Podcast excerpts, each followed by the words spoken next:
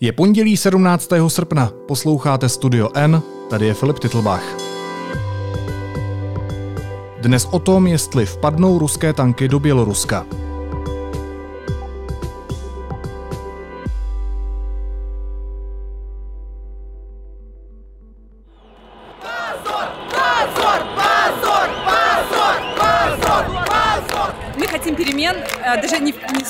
зрения политики, а с точки зрения того, что мы хотим, чтобы человеческая жизнь была ценной в нашей стране. Běloruský diktátor Aleksandr Lukašenko se podruhé ujišťoval, že ho Putin nenechá padnout na kolena. Pak si na ně chtěl kleknout sám, ale neklekl. Bělorusko vstupuje do devátého dne boje o svou budoucnost. Co se stalo v posledních dnech a kam překotný vývoj směřuje, probereme s reportérkou Petrou Procházkovou, která to dění prakticky nonstop sleduje. Petro, ahoj. Ahoj, dobrý den.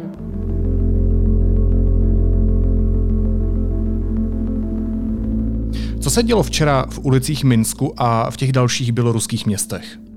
Včerejšek byl zase přelomovým dnem, ono už to slovo přelomový vlastně se mi ani nechce používat, protože v Bělorusku je teď každý den přelomový, ale ten včerejšek byl, bych řekla, i z historického hlediska veliký z toho ohledu, že eh, takhle velké demonstrace Eh, které se udály včera v Minsku a v některých dalších běloruských městech, opravdu novodobé Bělorusko nepamatuje. Jenom v Minsku se sešlo přes 200 tisíc lidí a když tomu připočítáme eh, ty lidi v ostatních městech, třeba v Grodnu, to je strašně zajímavé, tam vyšel do ulic každý desátý obyvatel toho města, eh, tak opravdu to svědčí o tom, že Bělorusko se probouzí. Eh, uvidíme, jak dlouho ten entuziasmus a ta energie, která je z toho strašně cítit, eh, jak dlouho, eh, jak dlouho to vydrží. Ale já bych řekla, že zatím mají lidově řečeno Bělorusové našlápnuto docela dobře. Já se omlouvám možná posluchačům za ty notifikace, které slyšíte v průběhu toho, co Petra mluví, ale ona nonstop sleduje dění a je v kontaktu se svými zdroji v Rusku a Bělorusku, takže to natáčení dnešního podcastu je takový jeden velký multitasking, to je prostě dnešní práce novinářů. Ale pojďme pokračovat. My jsme teď mluvili hlavně o demonstracích lidí, kteří nesouhlasí s oficiálními výsledky voleb, protože byly zmanipulované, ale druhá demonstrace pak byla za Lukašenka a za jeho postoj k celé věci, kde dokonce lidé na jeho otázku chcete svobodu odpověděli hromadně ne хотите вы сейчас? Первое. Вы хотите свободы? Скажите, какой? Co to bylo za lidi, kteří přišli demonstrovat za diktátora? Tak určitě eh, tací lidé také v Bělorusku žijí. Eh, na té demonstraci bylo ale, eh, bych řekla, ve srovnání s tou demonstrací opoziční nepříliš lidí, protože odhaduje se, že to je něco mezi 10 a 30 tisíci. Sám Lukašenko říkal 65 tisíc lidí. Ano, tak zaprvé tam byli opravdu jeho skalní příznívci. Lidé, kteří ho chtějí vidět i nadále v čele státu a v zásadě jim je jedno, jak ty volby probíhají nebo jak dopadly, protože podle nich ani žádné volby nejsou důležité. Pak tam ale také byli lidé zaměstnaní v státním sektoru, eh, kteří eh, jsou na něm ekonomicky závislí a když jim v práci řekli, že bude lepší, aby na tu demonstraci šli, jinak, že budou mít třeba zkrácené odměny nebo že o tu práci přijdou, no tak prostě jeli a mávali tam mávátky. Eh, takže to bych řekla, že byly takové dvě kategorie lidí. Oni se tam i mezi sebou tak trošku hádali a bylo vidět, že ten DAF není úplně jednotný v tom názoru na Lukašenka. Nicméně ho nevypískali, to se stalo až dnes. Ano, před pár hodinami přistal vrtulník s Alexandrem Lukašenkem v minském závodu na výrobu silničních tahačů. Zaměstnanci několika dalších podniků vstoupili do stávky a vydali se na to setkání s Lukašenkem. Tak co se tam dělo? To bylo zajímavé setkání, já jsem od toho čekala upřímně řečeno víc, ale ukázalo se, že eh, velmi obezřetně vedení závodu a tajné služby, které teď Lukašenka bedlivě chrání, nepustili na to setkání všechny, eh, kteří si tam přáli být. Eh, vlastně ti lidé z těch ostatních závodů, kteří se chtěli té schůzky zúčastnit, zůstali za branami a Lukašenkovi byli vpuštěni pouze Eh, lidé, jak si bych řekla, prověření. Ale ukázalo se, že takových už je strašně málo, protože eh, i tady najednou začali během toho projevu Lukašenka eh, skandovat uchadi, uchadi, odejdi, odejdi. Uchadi! Uchadi! Uchadi! Myslím si, že to bylo vůbec poprvé, kdy se Lukašenko takhle tváří v tvář střetl eh, s tou, mm, jak si bych řekla, občanskou neposlušností, ale hlavně s tím, že mu prostě do očí někdo řekl, že už ho nechce, že ho nemá rád. A to bylo vidět na jeho tváři, že je pro něj eh, šokující. On něco tam prostě na to zareagoval, řekl děkuji vám, eh, teď si můžete zakřičet a odešel vlastně, aniž by dokončil to své vystoupení. To se nepamatuju, že by Lukašenko někdy udělal. Eh, muselo to pro něj být opravdu šokující, ale zase, abychom jaksi aspoň špetku uznání i na takového člověka a něco dobrého na něm našli, tak pro mě je obdivuhodné, že se sebral po této studené sprše a odjel na další závod, kde opět hovoří. To je prostě neuvěřitelná touha pomoci, eh, až to budí obdiv. Petro, o víkendu se stala ještě jedna zásadní věc. Lukašenko si volal s Putinem. O čem se bavili a eh, jaký byl výsledek? Já si myslím, že to je úplně nejzásadnější věc, která se stala nejen o víkendu, ale od začátku vůbec těch nepokojů, od toho 9. srpna, kdy proběhly volby, nevolby, eh, kdy tedy Lukašenko pochopil, že tu situaci nezvládne sám. Nezvládne ji sám, eh, nejen tedy sám, ale se svými bezpečnostními složkami, o které se opírá, na které spoléhá, protože má to asi dva důvody, ta jeho nedůvěra ve vlastní bezpečnostní aparát, protože se objevily, sice ne, bych řekla, jako v nějakém velkém počtu, ale objevily se jednotlivé případy, kdy při nejmenším, při nejmenším ti eh, příslušníci OMONu, těch speciálních jednotek, ale i jiných pořádkových sil, vyjadřovali sympatie s demonstranty. V některých případech s nima i vstupovali v nějakou přátelskou komunikaci, pak se objevila videa, kdy veteráni těch eh, bezpečnostních jednotek eh, zahazovali uniformy do, do popelnic, čímž dávali najevo, že prostě nebudou sloužit tomuto zločineckému režimu. Tak to, to je jedna věc, která Lukašenka musela znervoznit. A ta druhá velmi důležitá je, že lidí na průmyslových podnicích, kteří vstupují do stávky nebo se nějakým jiným způsobem přidávají k demonstrantům, stále přibývá. A já si nedokážu představit, že by Lukašenko nakonec poslal ozbrojené síly proti té, jak on říká, dělnické třídě, což je absolutní opora ještě se zemědělci tedy, absolutní opora jeho režimu, na které on vždycky stavěl to si myslím, že on vlastně eh, teď neví, co úplně dělat a proto zavolal Putinovi, aby se ujistil, že eh, mu v kritické chvíli eh, prezident Putin nějak pomůže. Jak?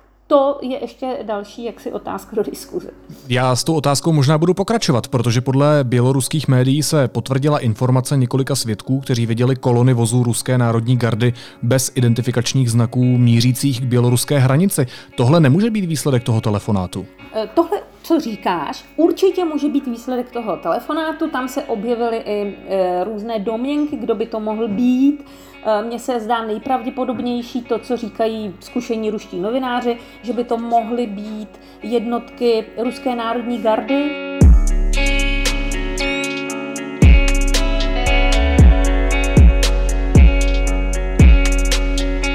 To je speciální ozbrojená síla v Rusku, která vznikla až v roce 2016 po velkých protestech v Ruské federaci, která neumí nic jiného, než pracovat s davem, rozhánět ho, manipulovat s ním, zastrašovat ho. Je to, říká se tomu vlastně prezidentský pluk a je to vysloveně eh, jednotka diktátora, který se obává svého lidu, když to chci takhle pateticky říct. A e, to jsou v Rusku mnohem početnější jednotky, než má tedy k dispozici samozřejmě běloruský prezident, také Rusko je mnohonásobně větší a tím pádem e, zdá se, že to by mohli být ti, kteří jedou Lukašenkovi na pomoc. A tím předbíhám té tvojí otázce nebo tomu vlastně slovně uvedenému titulku o ruských tancích. E, to už berme pouze jako obrazný jaksi obrat, tanky eh, bych úplně v tomto boji neviděla jako účinný prostředek. Myslím si, že daleko spíš tam půjde o kombinaci těchto speciálních jednotek, které mohou přijít jaksi na pomoc Lukašenkovi, plus různých dalších metod jako je, jako je vlastně celá hybridní válka, kterou jsme mohli pozorovat na mm, východní Ukrajině. No ono je vlastně nakonec jedno, jestli to budou speciální jednotky nebo tanky nebo různé záležitosti v rámci hybridní války. Já se zeptám napřímo, znamená to, že můžeme čekat v zemi v Bělorusku ruskou invazi? Ano, nějakou podobu ruské invaze čekat můžeme. Já si spíš nedokážu představit ten eh, opačný vývoj, který by se nám asi líbil ze všeho nejvíce a po kterém někteří, ale zdůraznuju, někteří Bělorusové volají, protože eh, nebylo by dobré si představit, že eh, všechny ty davy v ulicích v Bělorusku, že to jsou lidé, kteří touží stát se okamžitě součástí Evropské unie, milují NATO a Evropskou unii pokládají za tu nejlepší na světě. To vůbec ne. Mezi nimi bude řada lidí, kteří by raději na místě Lukašenka viděli Putina. Eh, to není eh, z tohoto jaksi hlediska to není jednolitý dav. Jednolitý ten dav je pouze v odporu proti těm metodám, které Lukašenko použil a proti tedy už dnes těm volbám, které lidé pochopili, že ty volby byly prostě zmanipulované. Eh, ve všem ostatním, až dojde na tedy doufám, že jednou dojde eh, na to rozhodování se, jakou cestou se Bělorusko vydá, tak tam už se ten DAF neschodne. A toho myslím si, že i Rusové využijí přesně tohoto momentu, eh, kdy oni se pokusí, jak bych tak řekla, jak oni, jak oni, eh, jak oni pracují, pokusí se teď do té jednoty davu vhodit lidově řečeno vidle, nějakým způsobem je rozdělit, nějakým způsobem najít tam, eh, najít tam tu část společnosti, která je proruská, která vidí v Rusku svoji budoucnost, cítí se být součástí společenství nezávislých států. A eh, pak si myslím, že, eh, že tuto část společnosti použijí jako jako beranidlo, eh, které, které Bělorusko bude se snažit rozdělit. Eh, to si myslím, že je takový pravděpodobný scénář. Jaké úplně přesně metody a jaké tanky nebo obrněné transportéry nebo jednotlivé agenty k tomu použijí, to už je jenom věc jako technická, víš, ale ten cíl je jasný a myslím si, že Rusko, Bělorusko nemůže, nemůže v žádném případě pustit. Eh, nemůže si to dovolit ze svého, jaksi, ze strategického hlediska. Byl by to, bylo by to předznamenání konce Putina. Když jsem mluvil o těch kolonách ruských vozů, respektive vozů ruské národní gardy, které míří k běloruské hranici, tak pokud se nepletu, tak určité ozbrojené složky poslal sám Aleksandr Lukašenko na svoje západní hranice Běloruska. Proč? Ano, tam je teď velká, eh, taková velká intrika, že samozřejmě nemůžeš na své vlastní občany, když se ti bouří a chtějí, aby si odešel, tak na ně nemůžeš poslat eh, nemůžeš na ně poslat cizí vojska. Neboli vojska takzvané organizace dohody o kolektivní bezpečnosti, to je takový úplně malinkatý, jako bych řekla, malinkatý e, následník Varšavské smlouvy v rámci států bývalého Sovětského svazu. Je to prostě vojenská organizace, která má zasáhnout v rámci těch tedy šesti členských zemí, pokud by ovšem tyto země byly nějak významně ohroženy. A tento významné ohrožení pravidla by mělo znamenat, že jsou ohroženy zvně, nikoli zevnitř. Takže bylo potřeba si rychle vymyslet tu vnější hrozbu. Eh, protože jen tak proti dělníkům prostě zasáhnout nemůžeš. Takže ta intrika je teď taková, že Lukašenko a přidal se k němu tedy i prezident Putin, zřejmě s touto taktikou, tuto taktiku si vypracovali o víkendu a souhlasí s ní oba, že je to celé řízeno západem a co hůř, už u hranic se prostě různě Eh, pohybují vojska NATO, která čekají, eh, mlsně čekají na to, až eh, padne Lukašenko a pak zemi zachvátí a, a učiní součástí Severoatlantické aliance a prostě zbaví samostatnosti a státnosti a svébytnosti a historie a jazyka a já nevím čeho všeho.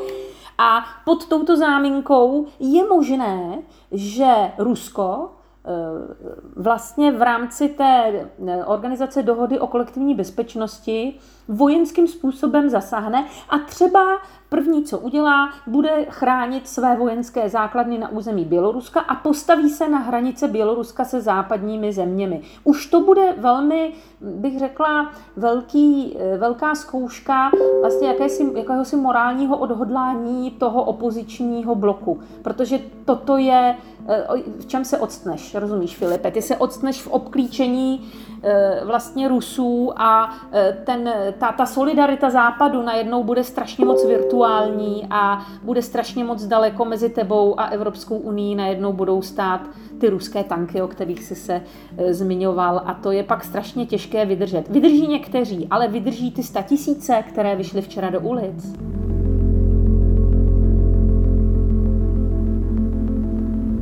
Petro, opoziční kandidátka na běloruskou prezidentku Cichanouskaja, která je v současné době v Litvě, eh, ve svém nejnovějším videoprohlášení říká, že je připravena stát se národní lídriní, propustit politické vězně a připravit nové prezidentské volby. Jak pravděpodobná je podle tebe možnost, že by to dopadlo tímhle demokratickým způsobem? Kdo by musel připustit, aby to tak bylo? No, mně se ten eh, scénář úplně moc nezdá pravděpodobný, mm, možná protože je tak krásný, až pohádkový, protože celý ten příběh Cichanovské je pohádkový, ona se vlastně obětovala, vstoupila do politiky kvůli svému manželovi, který je vězněný a také chtěl kandidovat tedy na běloruského prezidenta a vlastně jejím cílem je umožnit mu kandidovat, umožnit mu pokusit se stát prezidentem, vypsat tedy ty nové uh, volby. Um, ona uh, si myslím, že i velkou částí té běloruské opozice a veřejnosti, eh, která teď demonstruje, je chápána jako dočasné eh, řešení. Eh, neřekla bych zatím, že to je nová, nová prezidentka Čaputová. To, to ne.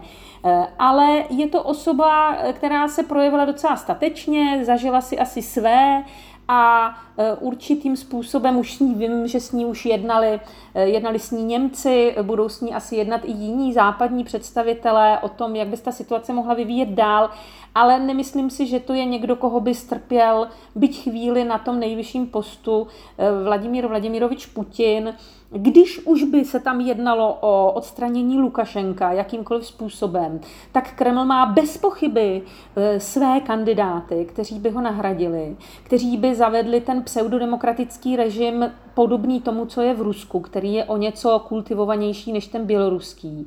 A to si myslím, že je takový jakoby vlastně cíl Moskvy. E, schlamstnout Bělorusko, Eh, formálně mu nechat tedy samostatnost a mít tam svého člověka, o něco rozumnějšího, než je Lukašenko, který skutečně už působí archaicky a vlastně asi i Moskvě lezl na nervy těmi dosti trapnými průpovídkami a takovými nesmysly, eh, které vypouštěl. Takže byl by to trošku zázrak, ta Cichanovská, Jano. Já bych to taky ráda zažila, nebo líbilo by se mi, hezky by se to psalo, viď? a hezky by se o tom dělali podcasty ale nevím, jestli se toho, jestli se toho dočkáme. Přece jenom eh, je to, je, byl by to tedy obrovský, byl by to obrovský zvrat, obrovský. To, to se ani nedá snad, to, to, to by bylo větší, větší zvrat, než se u nás udal v 89. s Havlem. No dobře, a je tedy podle tebe ta nejpravděpodobnější varianta eh, to, že by Kreml dosadil vlastního člověka? Myslím, že o tom v každém případě v Kremlu už uvažují, protože ten odpor vůči Lukašenkovi přesáhl očekávání. Jak moje, tak pana prezidenta Putina, tak všech ostatních.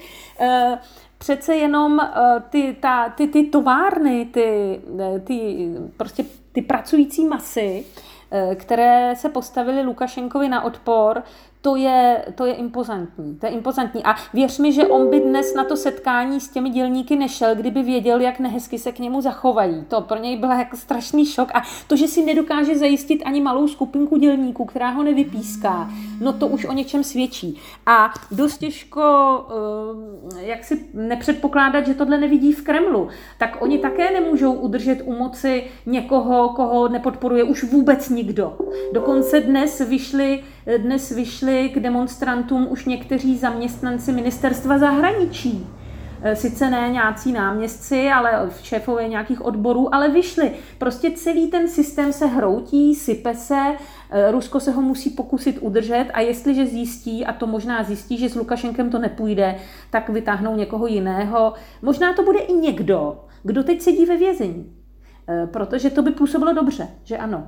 Kdyby to byl takový jako hrdina, který byl vězněn za Lukašenka, ale zároveň by to nebyl člověk, který okamžitě bude volat do Washingtonu a bude zvát na návštěvu eh, amerického prezidenta nebo se hlásit do NATO. Bělorusko není v Evropské unii, není součástí šengenského prostoru, není v Severoatlantické aliance, není zkrátka v těch západních strukturách, je to země, která patří z pohledu západu spíš do toho nárazníkového pásma s Ruskem. Mě zajímá, jestli Západ opravdu má zájem na tom nějak zásadně o svobodu v Bělorusku bojovat? No, Filipe, eh, zdá se, že mm, jak si slovně ano, ale jak jinak by si představoval než slovně, že by Západ eh, bojoval o svobodu Běloruska? Sankcemi, ano, ale to už jsme, myslím, tady jednou říkali, mm, Bělorusko je tak navázáno na Rusko, že ty sankce, nevím, jestli by zafungovaly. Eh, ten boj vlastně může probíhat pouze jedním způsobem. A to je velká, eh, všemožná, různá podpora té demokratické opozice, studentů, demokratických kandidátů, politických vězňů a jejich rodin. To je vlastně jediná cesta, jak ty můžeš té společnosti pomoci protože eh, a, a informacemi, pomáhat médiím, která jsou dnes velmi často běloruská média, vysílají ze zahraničí, eh, protože nemohou v Bělorusku být, tak pomáhat těm médiím, prostě eh, pomáhat Bělorusům, aby si pomohli sami. To je jediná možnost. My nejsme rusové, abychom tam prostě poslali jakékoliv jednotky, které by to byť se lepším úmyslem vyřešily. Takže mm, ta demokracie je vždycky slabší než eh, ten imperiální totalitní přístup. Takže jinými slovy, Západ nemá sílu na to, aby se s Ruskem pustil do tvrdého diplomatického, případně pak fyzického boje o demokracii v Bělorusku. Chápu to správně. Do diplomatického se pustit můžeme, do fyzického určitě ne. Eh, to prostě eh, si nedokážu představit. Eh, navíc Bělorusko, pozor, není Ukrajina. My máme někdy tendenci jakoby vidět v tom pokračování ukrajinského Majdanu. V Bělorusku je situace přece jenom, přece jenom jiná. Na jednu stranu tam není třeba na východě tak velká ruskojazyčná, ruská, čistě ruská menšina. Ruskojazyční jsou všichni Bělorusové, tam je ta běloruština mnohem méně rozvinutá než Ukrajina, na, na ukrajinština na Ukrajině. Eh, na druhou stranu celé to Bělorusko je mnohem víc součástí Ruska, než byla Ukrajina. Dokonce na to mají dohodu o vytvoření svazového státu. Takže i de jure Bělorusko patří prostě do sféry ruského vlivu. A to je přece jenom eh, jiná situace. Nemluvě o tom, že kdyby se tam provedlo referendum eh, o tom, kam by Bělorusko chtělo patřit, třeba jestli do Evropské unie nebo do Svazu sovětských států, eh, Svazu nezávislých států, pardon, já už si to všechno pletu, ty, ty organizace, jak se jmenují, tak já si vůbec nejsem jistá, jak by to, jak by to dopadlo. To, eh, my, my vidíme a slyšíme ten předvoj, když to tak řeknu, ten předvoj. Ty v Praze potkáváme běloruské studenty, to jsou úplně jiní lidé, než eh, které potkáš na těch běloruských závodech. A eh, ne, já neříkám, že hm, tam mezi nimi nejsou lidé, kteří chtějí patřit do Evropy, ale řada z nich si to neúplně dovede představit, kam by patřit chtěla. A jak opakuju, současně je to především odpor vůči Lukašenkovi a těm, e, té brutalitě, se kterou on zasáhl proti občanům. Ale není to jednoznačné vyjádření toho, kam by Bělorusko chtělo směřovat. Jakou pozici má dneska? A slovem dneska se opravdu ptám na dnešní den, protože se to každou minutu mění. Aleksandr Lukašenko ve světě. Aleksandr Lukašenko ve světě už je dávno e, e, člověk v tom, jak si by řekla, v tom euroatlantickém prostoru, je to člověk zcela izolován, Eh, který eh, je spíš takovým obveselením, se mu říká, to víš, poslední diktátor v Evropě, ale eh, on na to byl i jako docela hrdý, na to oslovení. Sem tam se s ním někdo, někdo bavil, ale jinak ho nikdo nikam nezval, ruku mu nepodával a všechno se s Běloruskem řešilo vlastně přes Rusko. Má ale své velké spojence, to zase nezapomínejme, aby jsme neviděli pupek světa pouze v Evropě nebo, nebo v zámoří. Eh, Lukašenko je velmi, jak se bych řekla, dobře přijímán Čínou.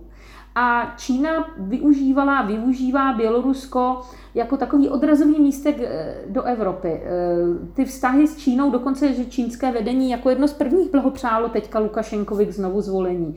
Takže Čína a postsovětský prostor, kromě baltských zemí a Ukrajiny, tak to je ta Lukašenkova opora. A je to jeho poslední šance, že tyto státy ho podrží, protože pokud ho tyto státy nepodrží, tak je to, eh, tak je to jeho konec. Takže vážení spoluobčané, je neděle, moje pravidelné hlášení a dnes eh, to nebude tak odlehčené na začátku, protože ta situace je vážná. A teď mluvím o Bělorusku. Možná trochu překvapivě se k dění v Bělorusku včera vyjádřil docela tvrdě český premiér Andrej Babiš. To, co se tam děje, je absolutní katastrofa. A právě teď se rozhoduje o tom, jestli to dopadne jako u nás, jako sametová revoluce v roce 89, aby skutečně se byly svobodné demokratické volby, ne ty zmanipulované volby diktátorem, nebo po včerejším telefonátu Lukašenka s prezidentem Putinem to může dopadnout jako v 68., kdy přišly ruské tanky a zničili Pražské jaro. Je přinejmenším zajímavé poslouchat tahle slova od člověka, který označil demonstranty protestující proti jeho vlastnímu střetu zájmu za lidi, co šli na koncert, protože je hezky a sám tak relativizoval požadavky spousty lidí, kteří šli demokraticky vyjádřit svůj názor. Ale dobře, včera řekl, že o situaci v Bělorusku mluví s mnoha dalšími evropskými státníky a že je potřeba aktivně jednat a že to bude dělat. Proč může Česku tak jít o to, jakým směrem se vydá Bělorusko? Eh, Bělorusko je eh, zajímavý trh, stejně jako Ukrajina, je to sice menší země, ale určitě by eh, ten posun vlastně toho evropského trhu kousek na východ byl, hm, bych řekla, z ekonomického hlediska, hospodářského hlediska, takhle bych si představila, že pan premiér Babiš uvažuje o nějakých eh, vznešenějších věcech, bych asi, eh, asi, asi nemluvila, tak to si myslím, že je pro něj, že je pro něj zajímavé. Ostatně na Ukrajině on byl, já jsem tam shodou okolností tehdy vlastně byla jako novinářka s ním a bylo jasné, že Ukrajinu on vnímá jako perspektivní trh a kdyby se k tomu přidalo Bělorusko, tak by to byl pěkný takový pás, který by nás i propojil s Pobaltím a e, pro Rusko by to byla katastrofa naprosta. E, Rusko by zůstalo ve velké, e, velké izolaci a ztratilo by ty nárazníkové zóny, které používá teď vlastně k tomu, k tomu, aby mělo trošičku odstup od NATO. Takže já si myslím, že pana premiéra Babiše vedou ty ekonomické důvody. Není to asi nějaký extra velký trh, ale je to pěkný trh. A jaké jiné motivy on má, to já, to já samozřejmě nevím. No. Tak ty jsi to trošku srovnal s těmi demonstracemi tady. Eh, je fakt, že za prvé ty demonstrace tam jsou pořád ještě menší, i ve srovnání jaký s počtem obyvatel. A že ani tady eh, ty velké demonstrace s ničím nepohnuly. Na druhou stranu, tady proti demonstrantům nikdo nezasáh eh, tvrdě a já si dovoluji říct, že to je to, co nás odlišuje. Eh, že tady už eh, to podle mého názoru naštěstí není možné, aby se bezpečnostní síly takto postavily proti občanům. Tady je ta hranice, která nás odděluje od toho východního autoritářského smýšlení. Petro, ještě poslední záležitost. Zaměstnanci běloruské státní televize stávkují, na obrazovce bylo dneska ráno vidět jenom prázdné studio a do éteru se pouštěla pouze hudba.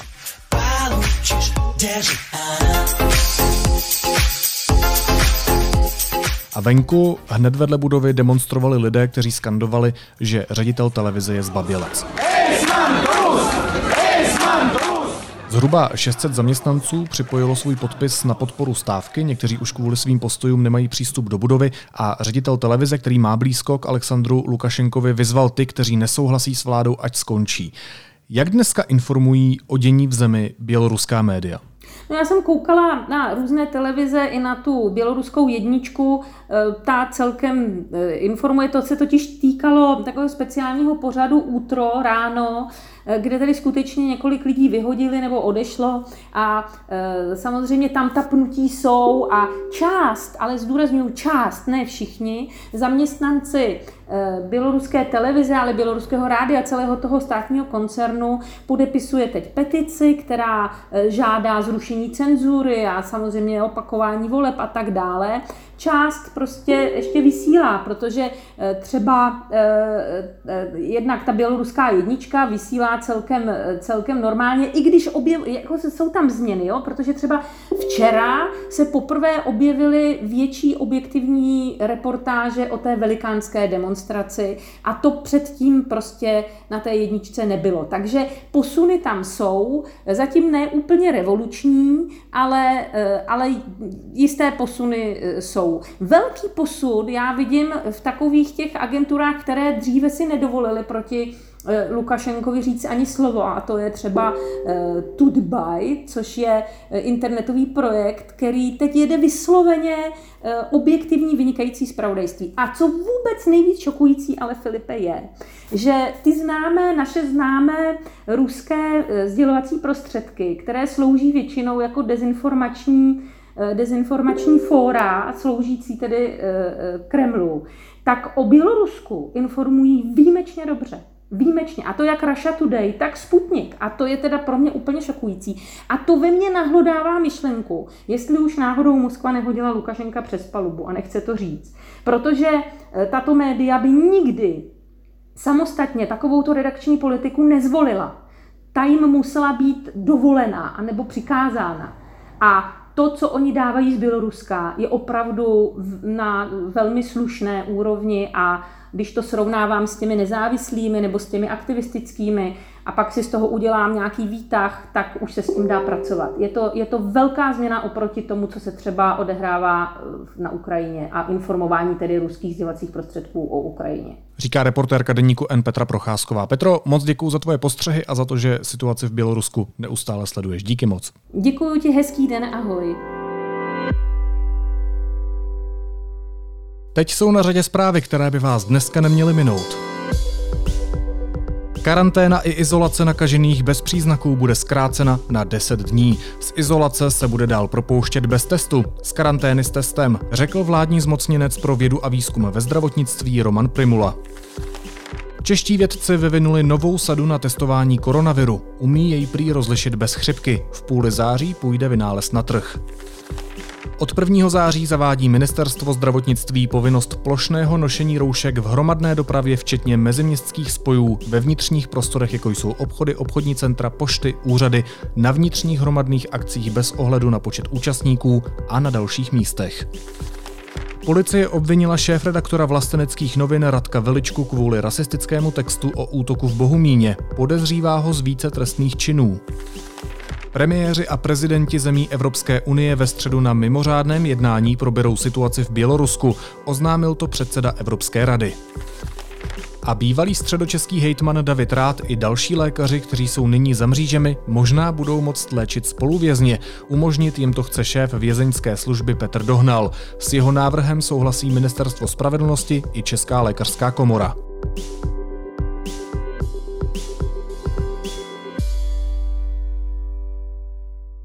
A na závěr ještě jízlivá poznámka. Máme za sebou další ročník setkání vlastenců, xenofobů a rasistů na zámku v Příčovech, kterému dal záštitu prezident republiky Miloš Zeman. Objevil se na něm i prezidentův oblíbený novinář Lubomír Ksaver Veselý, toho času radní České televize a moderátor Českého rozhlasu.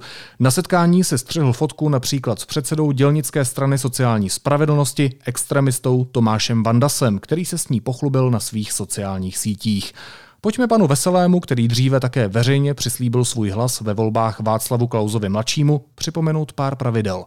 Za prvé, zákon o české televizi. Člen rady nesmí mít funkce v politických stranách nebo v politických hnutích, ani nesmí působit v jejich prospěch při výkonu své funkce v radě. Za druhé, Kodex Českého rozhlasu. Střed zájmu nastává již tehdy, jestliže mohou vyvstat pochybnosti o nestranosti nebo předpojatosti osoby podílející se na přípravě obsahu pořadu, lhostejnost zda mezi posluchači nebo subjekty, o kterých jsou získávány informace. Za třetí, předvolební pravidla Českého rozhlasu. Zaměstnanci a spolupracovníci se nesmějí podílet na jakékoliv propagaci subjektů, kandidátů, politiků nebo registrovaných třetích osob. Zaměstnanci a spolupracovníci nesmějí ohrožovat nestranost a důvěryhodnost českého rozhlasu. Zvláště obezřetně přistupuje Český rozhlas ve vysílání k informování o aktivitách extremistů. Jakákoliv akce extremistických subjektů je chápána jako součást jejich kampaně. A za čtvrté, morálka. Ale to už bych chtěl asi moc. Naslyšenou zítra.